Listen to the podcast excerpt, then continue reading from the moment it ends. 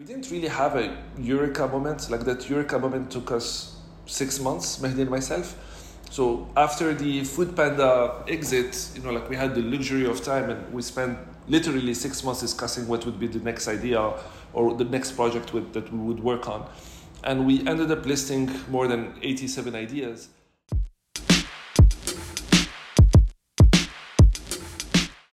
So, thank you everybody for joining us on the Nuwa Capital podcast. We have uh, a very special episode for you today. One of our favorite companies, a company that we've been, uh, a pair of founders and a company that we've been with for a few years now, even predating our time with uh, Nuwa Capital. The company is eyewa, and we have with us Anass and Mehdi, the founders. So, maybe we can start off by, uh, if you guys want to introduce yourselves each uh, individually. Anass, maybe starting with you. Sure. First, thanks a lot for having us. Really happy to be here. Um, so my name is Anass. I'm originally from Morocco, born and raised in Casablanca. Um, did my studies between Montreal, Paris, and Singapore. I started my career in investment banking in, in London and Paris. And then I moved to Dubai about 10 years back to work in strategy consulting with Bain & Company. Um, so I did that for a few years, and that's where I met with Mehdi. So Mehdi is today my co-founder, but we've been working together for the last seven years. Uh, we first met at Bain, we were both strategy consultants. Um, and then, funny enough, we both were recruited by Rocket Internet um, to be the co managing directors of Foodpanda in the Middle East. Uh, Foodpanda was this large startup in the, in the food delivery space. It had raised like $350 million, um, present in 45 countries. And Mehdi and myself were looking after the Middle East. And then eventually we got acquired by Delivery Hero and, and that's when Mehdi and myself decided to take everything we've learned and, and to start something of our own, and we started eyewa. Um, so before maybe telling you more about eyewa, just let Mehdi introduce himself as well. Sure. Um, thanks, uh, thanks Khaled for having us today. Uh, so my name is Mehdi. I'm originally from Morocco as well, born and raised. I studied between France and China. Uh, then I decided to work a bit in China for a French company called Valeo in the automotive industry. I moved to Dubai in 2009, joined Bain & Company as a strategy consultant, spent a few years with them here in the region, um, and then you know, decided to take a break to move to the US and do my MBA at Stanford in California. Uh, there, you know, everything kind of changed for me. I was, you know, my classmates were entrepreneurs, my uh, professors were ex-entrepreneurs, we were surrounded by, by startups uh, in, in the Silicon Valley, and that got me really excited about becoming an entrepreneur myself. But I wanted to come back and do something here in the region. Um, so after graduating, I moved back to Dubai, uh, came back to Bain just for a few months, and that's where I met Anass. Um, and after a few months, we both were approached by Rocket Internet, and the rest of the story is pretty much the same. Uh, we've been working together since. Awesome. So, what, like, for you both, and before we get into eyewa, I think, uh, what kind of prompted the move from from Bain to um, to Rocket as the first step in your sort of entrepreneurial journey? What what kind of drove you to that decision? Because you know there are hundreds of, of thousands of like you know uh, management consultants out here in the in, in the region and emerging markets more broadly uh, and it's it's a tough choice, no, like to kind of jump off that kind of career path. So what what was what was the driver for you each? Happy happy to start. So for me, it was very simple. I think consulting um, kind of makes you risk averse, you know, because you're client facing all the time, and you know you need everything that you're presenting to the client has to be perfect. And you know through the years of going through, you know, I, I spent close to six years in consulting um, it's really hard to make the jump to be an entrepreneur and start something from scratch. And I think the experience of Foodpanda kind of gave me that transition uh, where I could be an entrepreneur, um, build a startup, but still having that you know support of a larger organization that was already well funded. And I think it was a great way for me to do something different than my consulting career, which is what I had done for, for the longest time. Uh, but still having some kind of comfort in uh, knowing that there is a big, a big, you know, machine behind me, and very quickly realized that actually, you know, this is what I wanted to do for a living, and, and I was ready to make the jump to be an entrepreneur. And that's how it was it? Is it the same for you?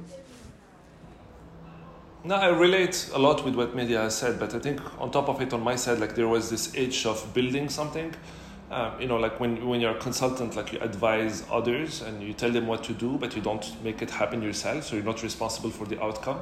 And I always felt that, you know, like I was leaving something on the table that I wanted to see, you know, like the, the, the journey from A to Z, from the thinking and creation part into the execution and implementation and, and, and reaping the results of, of, of that thinking part.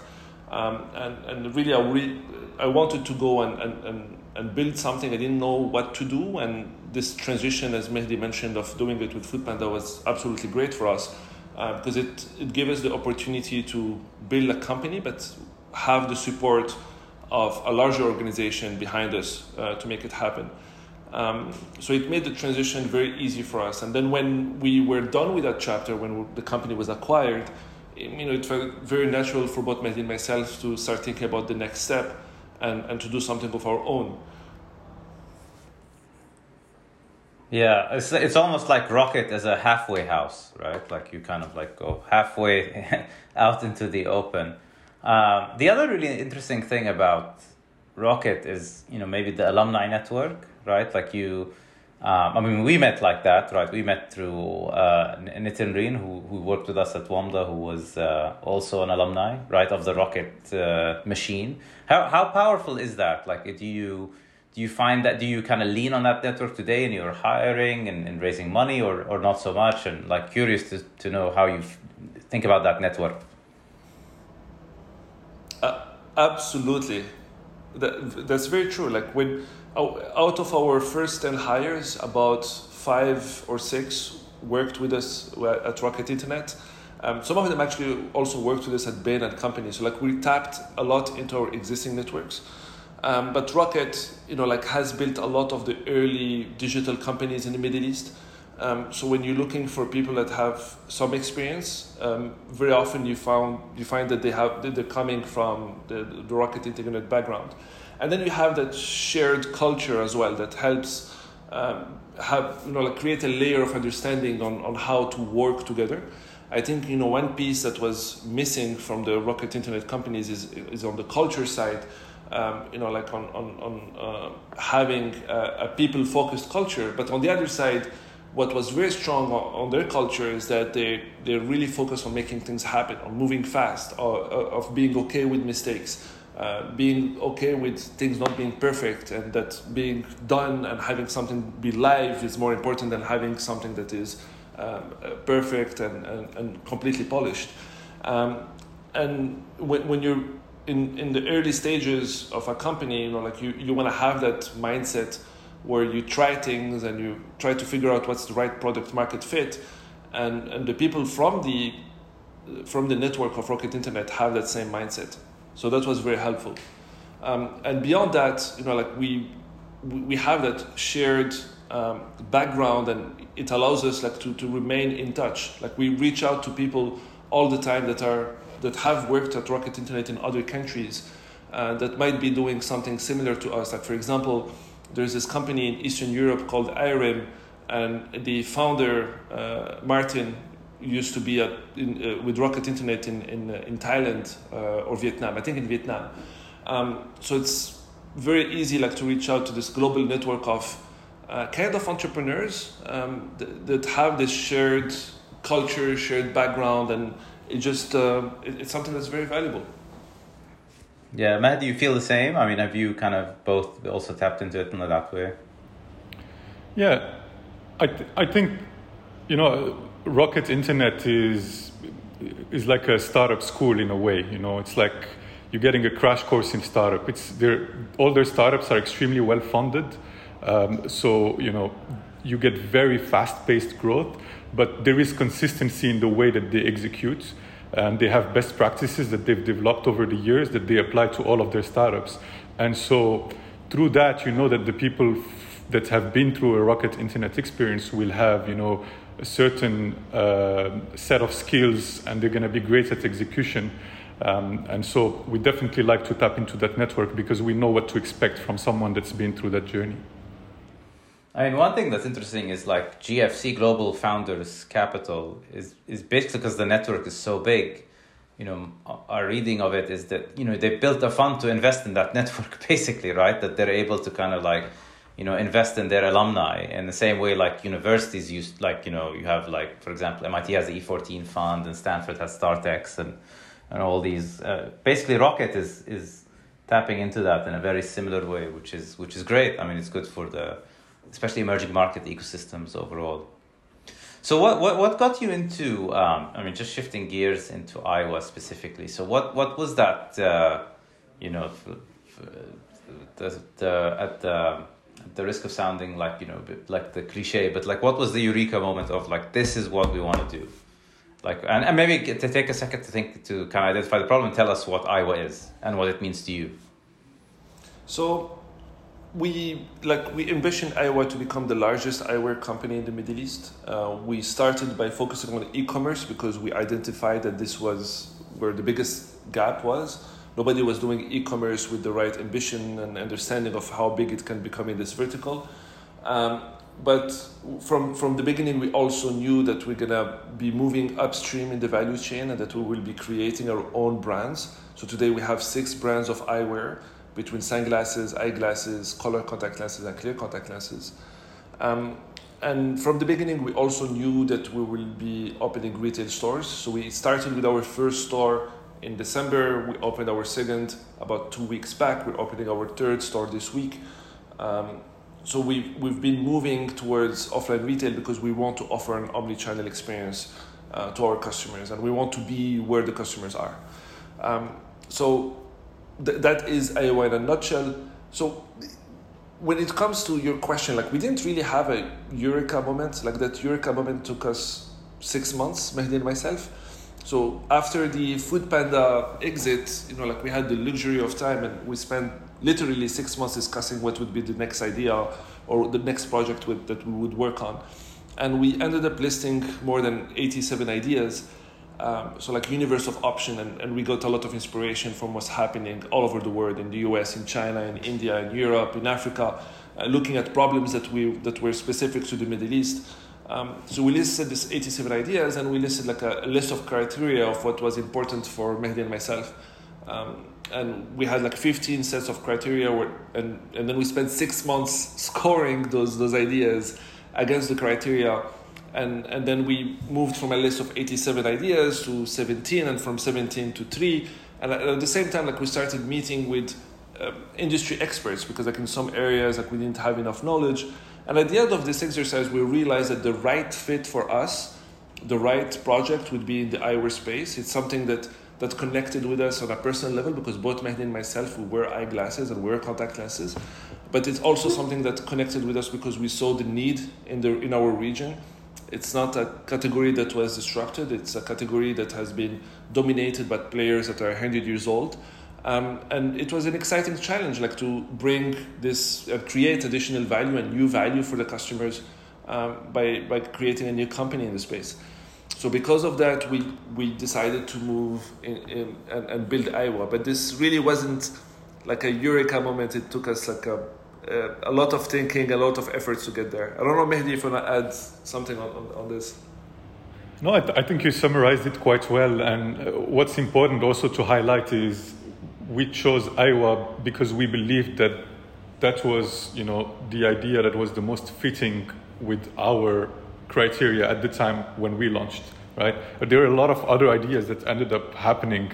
Uh, you know, we often meet with entrepreneurs that are fundraising or that, you know, have just launched startups that were parts of, of the list that we had built. And I think there were a lot of great ideas in there. But eyewa just really fit what we were looking to build together uh, at the time of our career where we were. And you know, we saw that this was something that was proven around the world, but there was absolutely nothing being done in our region. And we believe, you know, with our experience and our, you know, kind of laser-focused execution, uh, we would we, we were the right people to pull it off. So that's why we decided to go for it.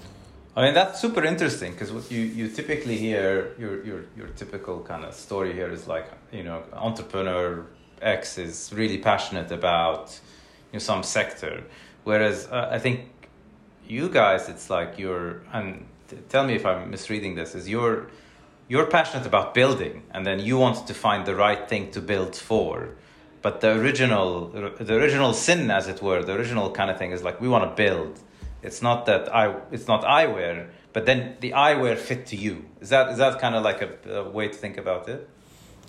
Th- That's correct, and, and this is the advice uh, that I give to a lot of my friends that want to start something and, and, and don't- they don't know what to start.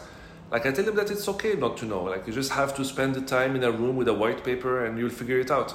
And that's what we did. You know, like most of those those times, like we are just discussing ideas. We didn't have like a eureka moment. We didn't have like a painful experience that pushed us into solving a problem and we just tried to figure out okay look what is it that's out there that we could do that could be fun and exciting for us and, and that could you know like deliver against you know what we believed was important for us. Um, and, and, and it was eyewear. Like we wanted to have for example a positive contribution to society and eyewear does that. Like instead of um, you know and, and we wanted like something that can um, that can scale up that can you know like uh, go and like something that can be exported uh, to other countries that can be um, like uh, wide reaching. Yeah, I mean, arguably like a yeah, arguably like a very early stage startups with like um, seasoned founders such as yourselves, they they pivot anyway. So you almost like skip the pivot, one one element of the pivot, right? And just went you fa- you kind of that was part of the discovery was to skip the pivot and go straight into finding the right company, the right fit. Yeah, we- still had to pivot once we started. You know, like so.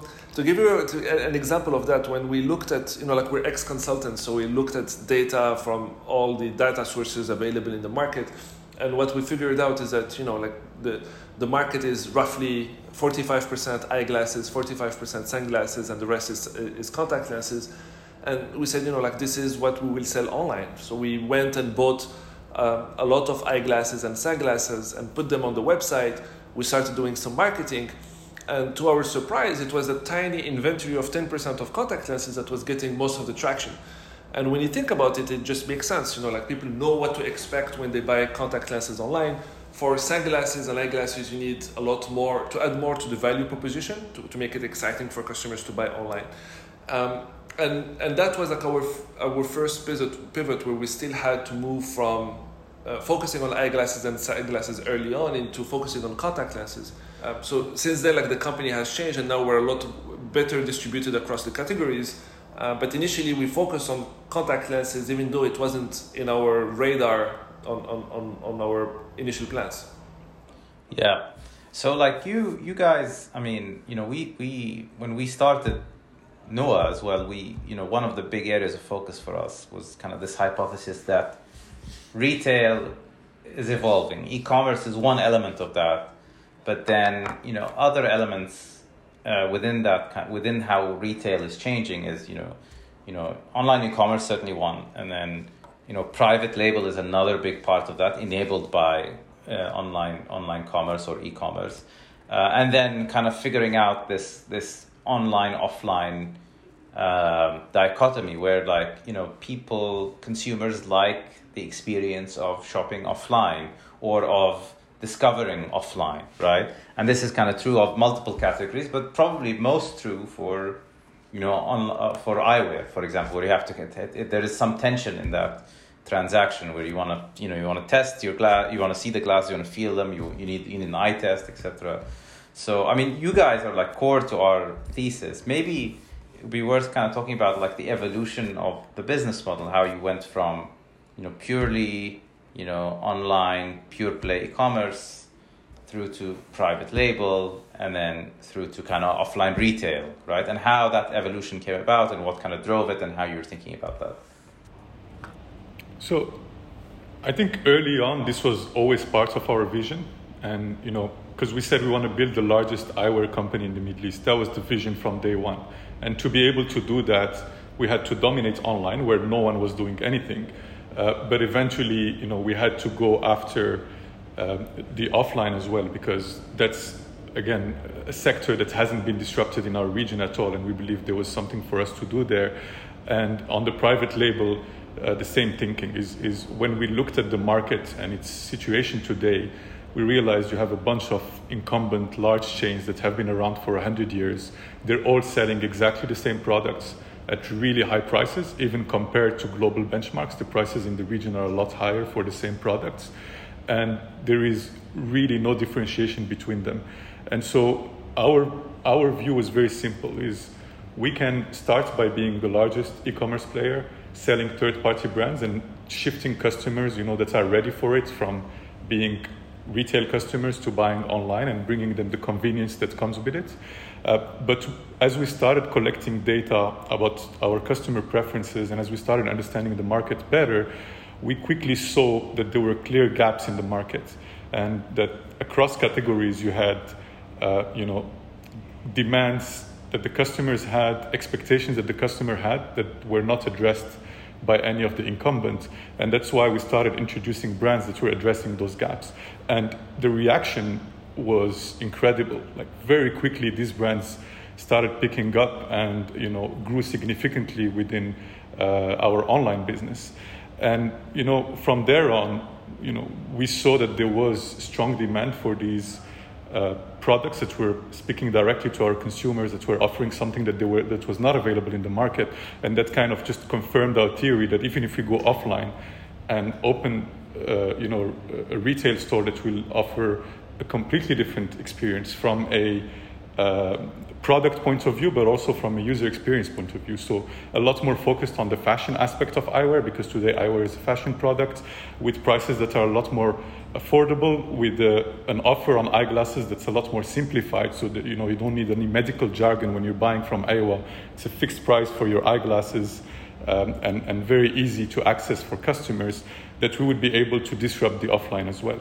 And again, you know, we launched our first store in December 2020 in, uh, in Saudi and we've immediately seen um, uh, you know, the, the, the, demand and, and the excitement from our customers, and the store has performed, you know, above our expectation. What do you think is driving that, you know, excitement? Is it is it because you're? Is it the nature of the product? Is it the price point? Is it the fact that you're kind of try to bring together this kind of online offline experience what what is it that's kind of creating the excitement and all the success in, in, in retail in the retail space uh, I think it's really the fact that we listen to our customers and that we listen and we build the products around what they want and what they're seeking. So we've, did, we've done that with our private labels. Uh, we use data, we use their past purchasing behavior, but we also like created a lot of customer panels where we spoke directly with the customers to understand what is it that they're looking for, and we use that to create original collections and original brands that, that are really speaking to them in the way that they will connect with. And we did the same thing for our retail stores. We are doing things different. We're listening to them and we're providing them with a much better experience than what is available elsewhere.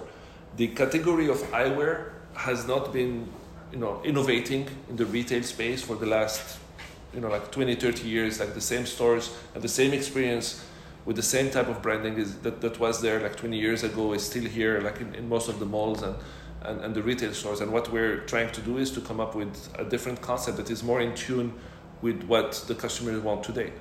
So that that is really like the main differentiator, and and what it means in practical terms is that our look and feel of the store is very different. Our pricing is a lot cheaper. We're fifty percent cheaper to seventy percent cheaper than comparable products for the same level of quality.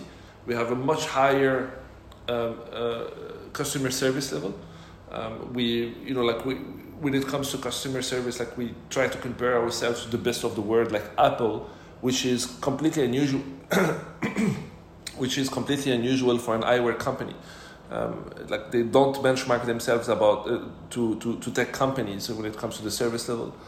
Um, and, and, and this is what overall connects with the customers is that we speak to them the same way online and offline um, and uh, through our social media. And our store is a reflection of you know like the, the values that we carry also on, on, on our website and app yeah i mean i mean one thing that must be a, um, a challenge is that you know in building this omni-channel you know online offline uh, business driven by private label this is kind of a new um, I mean, globally, it's a relatively new space. You have like the likes of Warby Parker or Lenskart elsewhere in the world. But I mean, generally, this is a new space, especially in our region. How do you find talent for this? How do you find people who kind of get it? Like, do you, you I mean, can you try to recruit from abroad, or do you say like, you know, come, let's let's build this together, let's figure it out together? It must not be easy to kind of like find for these roles. as much as possible, we always try to hire people that have local experience. Um, and or we prefer to hire local people, but it depends on the type of functions that are going to be carried.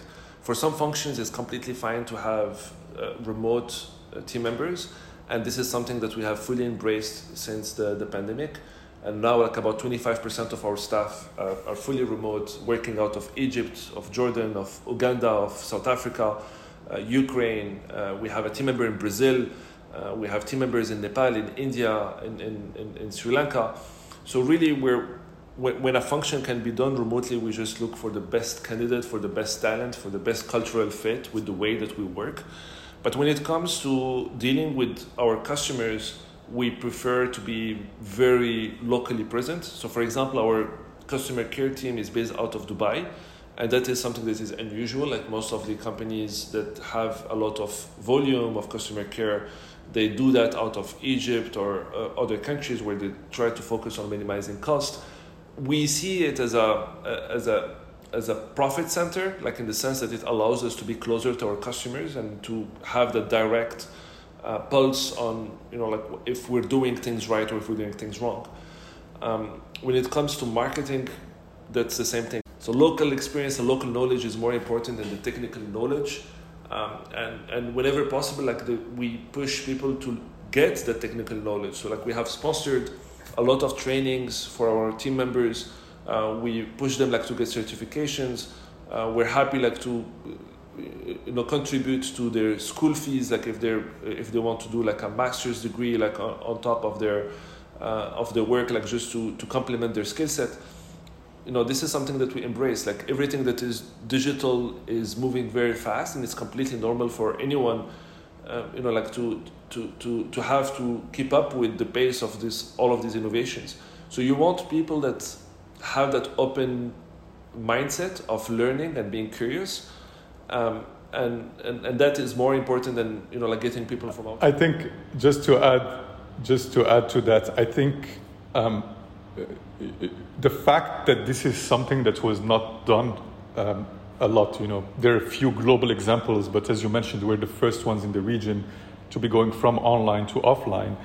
I see that more as an opportunity um, where you know we don't have any preconceived ideas of that omni-channel experience. And this is really where our product team, you know, is putting their focus is just without any preconceived ideas, what would be the, the you know, perfect customer journey um, for a customer to seamlessly be able to shift between the two. Um, and that allows us, you know, to just come up with, given today's constraint and given, given today's customer habits, what's the perfect customer journey for us to build, and we don't have any constraints around it. We can actually build it uh, the way we, we want, and that is as adapted as possible to the reality of our markets. Um, and I think that's, that's a great thing. Similarly, you know, if you look at eyewa, 99% of the team members have no background in optical. And that was something, you know, that we did purposefully because we don't want uh, people that have a preconceived idea of what is an optical store in the region today. We really wanted to come up with what we believe is the ideal uh, uh, experience for our customers in the situation that they are in today. Cool. So as I kind of as you think about like the future, what what is a kind of measure of success in a few years' time? Is to be the largest eyewear kind of retailer in the Middle East? Full stop. Is there what what other measures of success would would you consider really important? Besides making a lot of money, I mean that's always a good measure of success. But yeah. I, I think like depending on the timeline that you look at, I think two years is is um, is, is is too quick. Like we, we like to think a little bit longer than that. Um, you know, like for us, like a, a, the timeline we're looking at, the time frame at which we look at is more four to five years, and and really what we want to accomplish there is um, to to have like a uh, to have been able to expand to the rest of the Middle East. So right now we're mostly focused on the GCC, but there is North Africa that will that, that, that is in our radar. We want to also go into Turkey, into Pakistan. So there's other markets that have a lot of potential where we're not present yet. Uh, so that's something that we want to do both online and offline. Um, on top of that, you know, like we, I mentioned earlier, like we have created brands, but all of the brands that we have created live under the umbrella of eyewa today.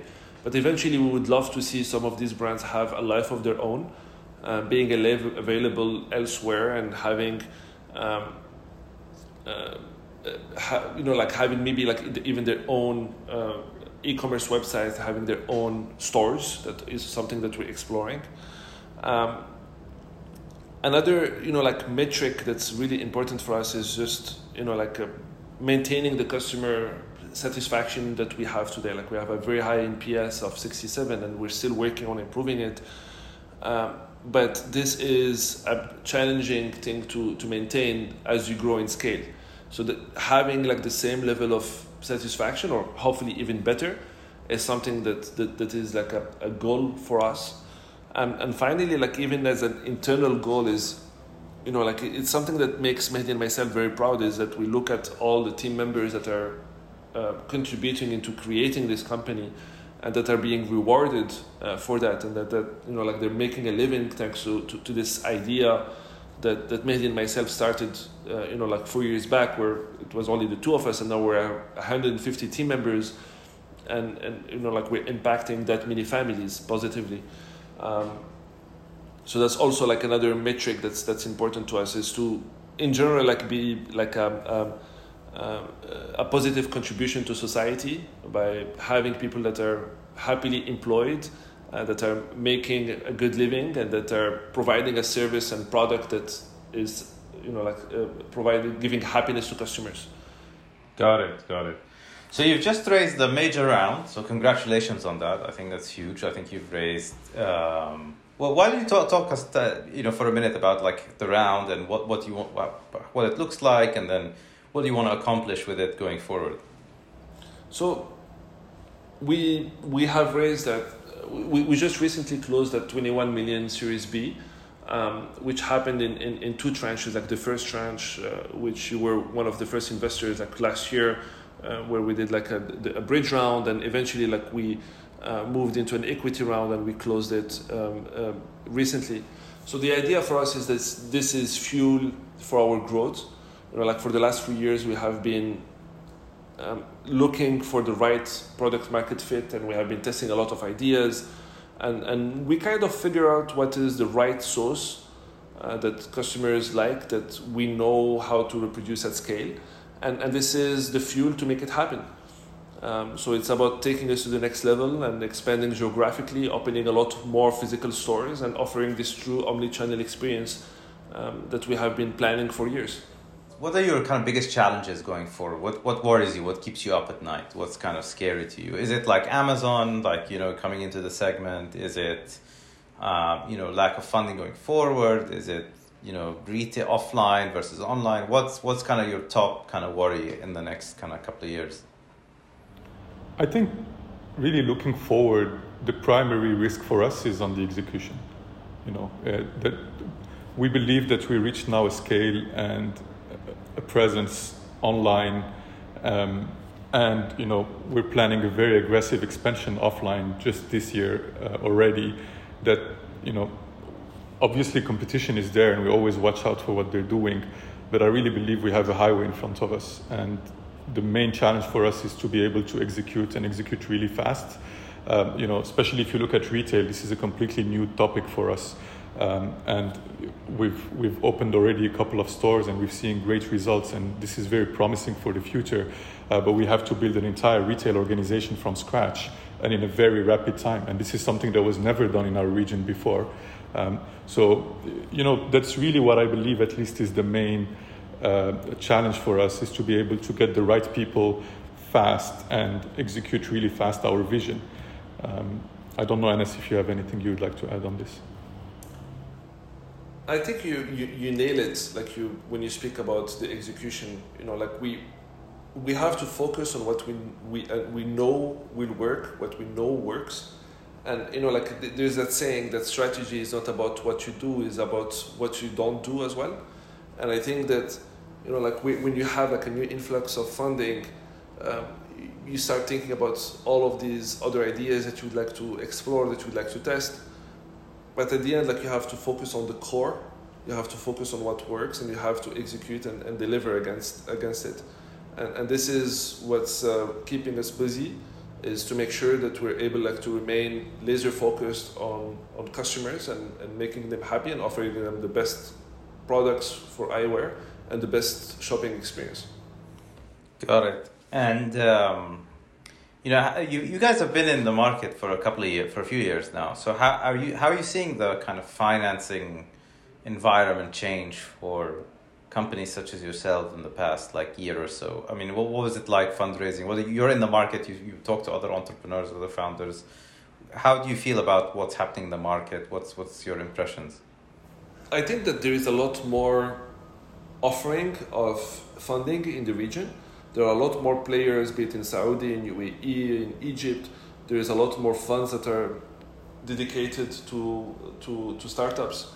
Um, there is a lot more of the traditional family offices that are looking at it as, a, as an asset class and that are putting money towards it. So that's very good for entrepreneurs because they have um, easier access to funding, but that's still really very little compared to what's being done elsewhere. Um, uh, like if you look at the funding uh, that happens in, in the US on a yearly basis, um, actually it's the other way around. If you look at the funding that happens in the US in a daily basis, that's basically what happens in all of the Middle East in a yearly basis. So we're very, very far in, in terms of amounts of capital raised. And, and this is still something that, uh, that, that needs more work.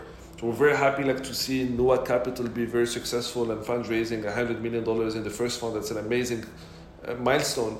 Uh, but I think that there is still a lot more to do over the next few years because there is a lot of potential. We have an amazing um, audience, we have a, a good population with increasing purchasing power, and there are a lot of problems that need to be solved.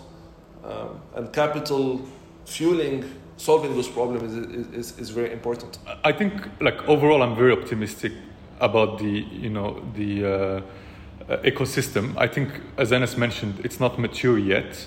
Um, but what like the evolution we've seen in the last four years, you know, since we started um, is just incredible. I think there is also um, efforts from the governments to enable more entrepreneurship, and and they've made things a lot easier, especially in Saudi Arabia. You know, where just setting up as a as a startup was a big challenge a few years ago, and now they made it so much easier, which which is kind of enabling more and more entrepreneurs to be there. And I think that slowly starts driving more funds. Um, I think early stage funding, you know, we're really getting there. Seed rounds even Series A, we now start finding a lot of funds uh, that compete over the good startups. Uh, beyond that, it's still a bit of a challenge. But on the flip side, I think the other positive trend we're seeing is more and more interest from international funds. You know, that we're not really looking at the region, uh, that we're focusing mostly on Southeast Asia and, you know, and India, that this was the next frontier markets. But now, you know, those markets are already maturing and they're starting to see that there is a lot of potential in the Middle East because you have a huge population and the ecosystem is still nascent. And I think that competition coming from outside of the region is also going to be great and going to move things uh, in, our, in our own markets. Um, I think maybe lastly, like what do investors do well in this part of the world and what, what could you see more of? What do they not do well? I mean, in, in full in full transparency, what is like without naming names, obviously, but unless it's us, then you can talk about us.